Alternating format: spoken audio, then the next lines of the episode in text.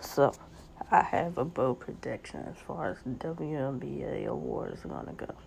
I think the Connecticut Sun can can sweep the awards, winning at least I would say three three awards. I had those three awards would be JJ Jonquel Jones winning MVP. Most improved player being Brionna Jones.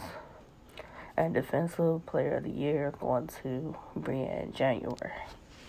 Now, we all know that Jonquel Jones has been on the tear since the beginning of the year.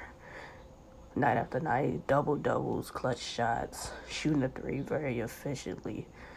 Um, she's been a force to be reckoned with as far as um, her production. Um, especially in a season where you don't have Alyssa Thomas out there with you. Jonquel Jones has figured out her game and what works, and has been very dominant. I think she's having an MVP type of season. And also playing alongside of her, you have who I would say most people would say would be the most improved player, being Brionna Jones, who is shooting almost 70% far as her efficiency, far as scoring. Um, her scoring has gone up, her rebounds have gone up, block shots, steals, like all around. Her all around game has just blossomed this this season. The opportunity to play and start, she's really been able to show what she can offer and to develop her game plan alongside Jonquel Jones and um and DeWanna Bonner. Like she's picking up different things by playing by these veteran players. Um, if she can continue to play like this, Connecticut is going to be a team you definitely got to watch out for come playoff time. They already have the top record, too. They're going to be a team you're going to have to watch out for.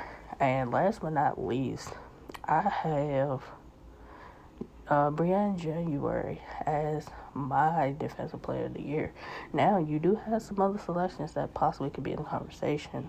Sylvia Fowles, Brittney Griner, um, even uh, Courtney Vandersloot because she leads leading steals.